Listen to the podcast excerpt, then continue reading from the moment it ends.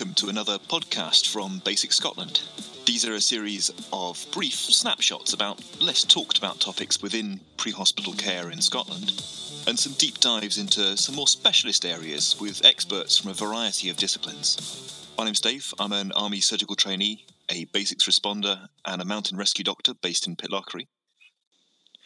Joining us today, we have Dr. Karen Webster, Karen initially trained as a GP and now does a kind of 50 50 split between working in out of hours in general practice. Uh, the other half of her time she spends in the emergency department at Forth Valley Hospital. She's a regular instructor for us at BASICS Scotland on adult and paediatric courses. Does quite a lot of the paediatric teleeducation. And she's here to chat to us on this beautiful sunny day about the, the slightly grim topic of child abuse and recognising signs of children at risk. Karen, thanks for coming on pleasure to be here, Dave. Thank you.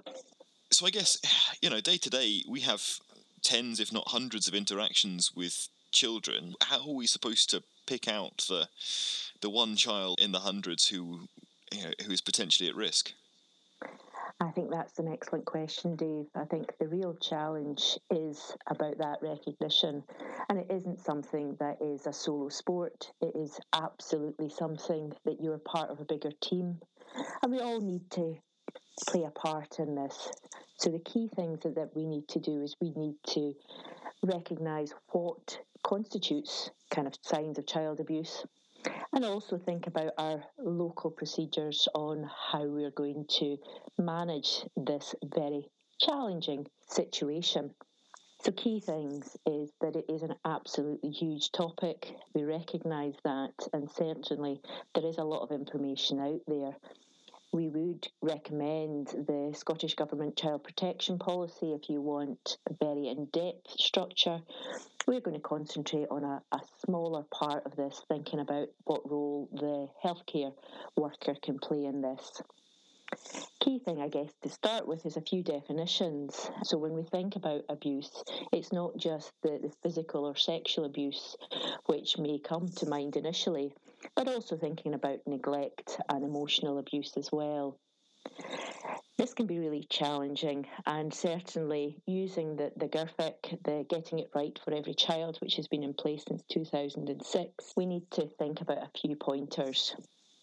We do need to think about what the child in front of us is presenting like. We have to use the age of the child, thinking about their developmental stage, thinking about how their interactions are, not only with yourself, but with their guardians that bring them here.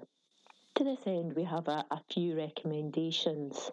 It's always sensible, especially with the, the pre-verbal child, to say who is with this child. Do they have parental responsibilities?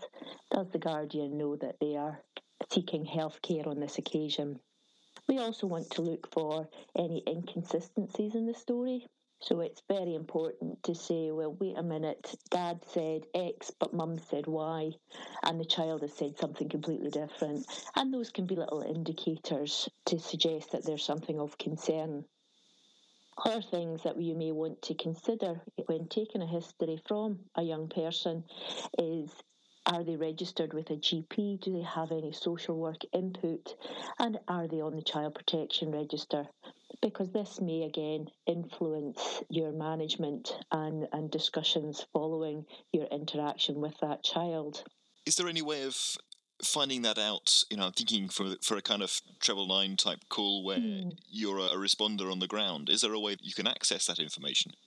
That's a really good question, and I think depending on the level of concern, using the electronic care summary, which we classically think of for our older population, our palliative care population, if there are particular child protection concerns, there may be information on there on the key information summary. And certainly, we've noticed recently there has been heightened use of the key information summary. So, that would be a good starter just to check for any relevant information. Other than that, it is, it is about that communication and it becomes almost easy if, as a, a paramedic, you are conveying the young person to the emergency department because you'd hand that over to clinicians on site and they would follow that up And if there was concerns, they would discuss that with social work on call and again raise an information form. So it is always useful if you can speak with clinicians if you do have any concerns in the home because we, of course, in the emergency department don't have that extra pair of eyes that can actually provide a lot of information. It's certainly true. There's been times where you stand in a home and you think, "Ooh, you know, something is not right here," and all the kind of subtle, non non-specific things, you know, piles of unwashed stuff beyond what seems entirely reasonable and is currently dotted around my house. Correct. I think we can all be guilty of that at certain times. And it is, and it's not to play we blame, it is about does this family need extra support? And part of that can be as well, we have extra cognizance of families that are struggling during these difficult times. Do they have any issues with alcohol or drug abuse, which we know can increase the risks to the young people in the home? Is there signs of domestic violence? The numbers there have increased recently, and again, that can spill and have an effect not only physically but emotionally to our young people. And again, it is about highlighting that so that we can get the right support in early before anything bad happens, before it escalates to further concerns. And I think that that's really important about that joined up thinking. And certainly you'll be well aware that people's contact with health visitors has been less this year, and that's no fault of the health visitors, it's just the situation that we're working in, and therefore it is really important that we communicate concerns so that they can be sensitively approached and any extra support required given to that family. What about when you're looking at the child themselves? Yeah, again, physical trauma is possibly easier to pick out, but what are the signs of, and symptoms of emotional trauma and neglect that, that don't immediately jump to mind? So, again, these are really good things to pick up on. So, what we're looking for are those non-verbal cues. We're looking for the child looking to the parent before giving an answer. We're looking for them not seeking solace from their guardian that's with them. You know, things that, that would not seem in keeping with a, a loving and supportive, nurturing kind of relationship, which is absolutely part of the well-being indicators that we talk about for, with the getting it right for every child. Other things that we're looking for are as I mentioned at the top of the show, is the developmental stage of the child. Does the injury correlate with something that they could potentially have done to themselves? Is there signs that a, an object has been used for the injury? You know, does it not fit with the story that you've been given. And certainly in our pre-verbal children, we do recommend doing a head to toe examination. And again, that's going to be based on the case in front of you. So it's not necessarily going to be every child, but certainly any child you have any concerns, a head to toe examination will help to pick out any bruises of different ages, things that are just not quite consistent. Remembering, of course, the back of the child as well as the front. If there are any concerns, then during the day, sometimes uh, contact with the practice if we're not wanting to move the child to the hospital. But certainly, if there was somebody that you had significant concerns, then it's not unreasonable to transfer that child for further assessment, which then just allows a bit more time and a bit more information gathering so that we can have those conversations, which can sometimes be a little bit challenging and we don't want them to be confrontational. We want to have them in the guise of supporting the family. We've had a look at our child. Something's maybe not quite sitting right. Uh, let's say, for the sake of argument, there's no medical reason that we need to transport them to hospital. What are the pathways we can go to raise a bit of a flag? So, certainly when we speak with NHS 24, and again, this might be depending on the time of day. In hours, you've always got the practice to have a chat with, to raise up a flag and have a discussion with one of the clinicians to see if there has been a pattern of concerns previously other options out of hours are either through NHS 24 or the out of hours team, again, uh, going along similar lines to see have there been multiple contacts? Is there signs that there is something else that we can share that responsibility, that we can raise a concern? And certainly, NHS 24 have the capability of raising child protection concerns directly to flag that with social work to again see are they known to social work? Does that need followed up by the daytime team? The key thing here is is this child safe to leave at home? And that is the question that we need to ask ourselves. And we need to say if we are comfortable that perhaps it was a relative who is no longer on scene and that the family can keep the child safe, then they are okay to stay where they are. But if you have concerns that that environment is not safe for that child, then that may be a reason for transfer as well as if there was a physical reason. If you have concerns, then it is not inappropriate to transfer that child to a place of safety. Any suggestions as to how you could frame that with the family or the person who's been giving care to that point? This is always the delicate conversation, and it is about that reflection of why did they contact the emergency services in the first case? What was it they were concerned about? And certainly, it's okay to couch it as I see you were concerned about little one's injury to their leg. It doesn't look like anything serious, but I would like to take you in just to be checked over. People like to be just checked over. Again, if we are speaking to social work, we should involve the family. We should tell them that that's what we're doing. But if you think that this child is at risk, it is about couching it in a way that we're still gathering information, but we are putting the child's needs at the top of our priority list. It's certainly not going to be an easy conversation to have, and I guess the lure of getting a second opinion is, is probably quite a good one. Absolutely. And most parents will be really kind of receptive to that. I guess those are the ones that aren't are also the ones that you're slightly concerned about why are they not putting their child's needs to, to the top. But again, you just have to deal with what's in front of you and speak with either your team lead. So, again, this is not a solo sport. There are people out there that can help you, whether that be your clinical advisor back at base, whether that be if you are on a home visit, your supervisor back in the practice, or back in out of hours, whichever sphere that you work in, there is always someone at the end of the phone that you can just have that little chat with because it is sensible to listen to your gut and listen to something's not right. And we will never be blamed for thinking and keeping this in our mind. And that saves the head in the sand, but they're a nice family. Right. And they may well be, but it's about support, it's about recognition. Yeah, I guess that's the thing to hang on to is that you know what we're looking to do is try and not punish people, but increase the cushioning around them.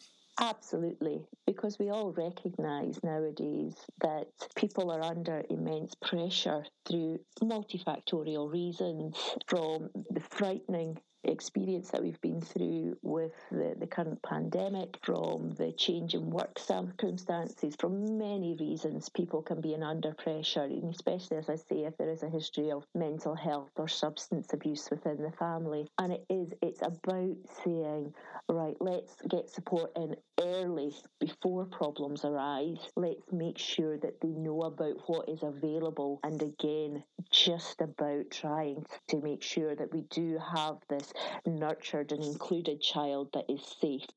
Okay, so there's quite a lot of subtlety around both picking up on the signs and where you go from there. And I guess a lot of it is going to be quite difficult to, to prejudge because it's going to depend on the levels of concern. Are there any things that are complete red flags to you and, and are straight to hospital, do not pass go? This is always that challenging question. I mean, it's almost easy with injuries because you've any concerns, they go to hospital. It's more difficult with the kind of the psychological and neglect signs of abuse, and those ones are a lot more difficult because they are a lot more subtle in the main. And it is very much from that point of view, it is about that communication. It is about the pattern of presentation. And very much these are ones that we would hope that primary care services were involved in and also social services just to make sure that, that we can pick that up. Schools are also playing a part in this once the, the young people are at school. But again, that's not been a safety net that's been there in this recent while either. And so those ones I say are more for communication. Your physical kind of signs absolutely should go to hospital just to have that check, to have that discussion in an environment that, that we can take that forward. Now, you mentioned about local pathways, and I'm guessing there's going to be quite a lot of variation across Scotland and beyond Scotland of how things work and how you know, how teams are laid down. That's right. And I think that's why it's really important. And we definitely recommend that you try as much as possible to do a regular refresher course on child protection issues. And certainly, this is why there isn't good national ones because of the intricacies of the local area, knowing the forms to use to report concerns. Certainly, that there's a number of forms from just notification to people who are already on the child protection register and it's about who these go to to flag up uh, the concern to make sure that the right people are involved early. So our forms go to the health visitor and to the paediatricians. So again, we can arrange early joint reviews as, as necessary for, for these families. And so we would definitely encourage you to find your local child protection officer and just find out when the training events are on because they are run regular for that reason oftentimes driving back from a job, you start to reflect on it in, in, a different light. Is there any ability to put a flag in the system when you're not with the patient and it's just something that is is maybe not settling once you got home? That's a good question, and I think we've all got those ones that stick with us when we are sitting with our cup of tea back at base. And I would say that it is not unreasonable to then, you know, either discuss with a colleague, does this seem right? And flag up back to their primary care provider. And, and this is where I guess the paramedics have more challenge than other services in that the, the pathway back into primary care is not as easy. But if you have a child protection concern, then it is worthwhile raising that through your pathways. And as I say, it's usually through one of the child protection forms that are available that each kind of area has access to. And I think it is one of these things that we should communicate because if a pattern then becomes available to us, then we will get involved early before harm occurs. Well, that gives us a good kind of brief overview. I guess one of the things for me is, is making sure that networking with, with the local services is in place. Absolutely, and I think that's the thing you want to do before you need it. And this is where it is that clear pathway, that clear guidance, so you know who to contact, what email address to use, what information is required. And I think if you've got that in your equipment bag, then you know and have more confidence about speaking up. And that's the key thing that needs to happen. We all need to be vigilant for these young people and protect them absolutely. As with all of these podcasts, I'm going to get you to give us three top tips for dealing with those difficult cases. So, my key messages for this, for recognizing signs of abuse, is absolutely think this doesn't seem right and then think why and you can get a good reasoning behind that. Communicate those concerns early and that can be done absolutely in a supportive way and know your local procedures because that will make things easier to deal with in what can be quite challenging or confrontational situations Fantastic, Karen. That's brilliant. Thank you so much for coming on and sharing some of your expertise. And I know we're going to get you back to do some more stuff on paediatrics in the future. Thank you very much, Dave. Appreciate it. That's it for this week. If you have any comments or questions, visit the podcasters page and leave us a reply in the box at the bottom. Join us next week for another podcast from BASICS Scotland.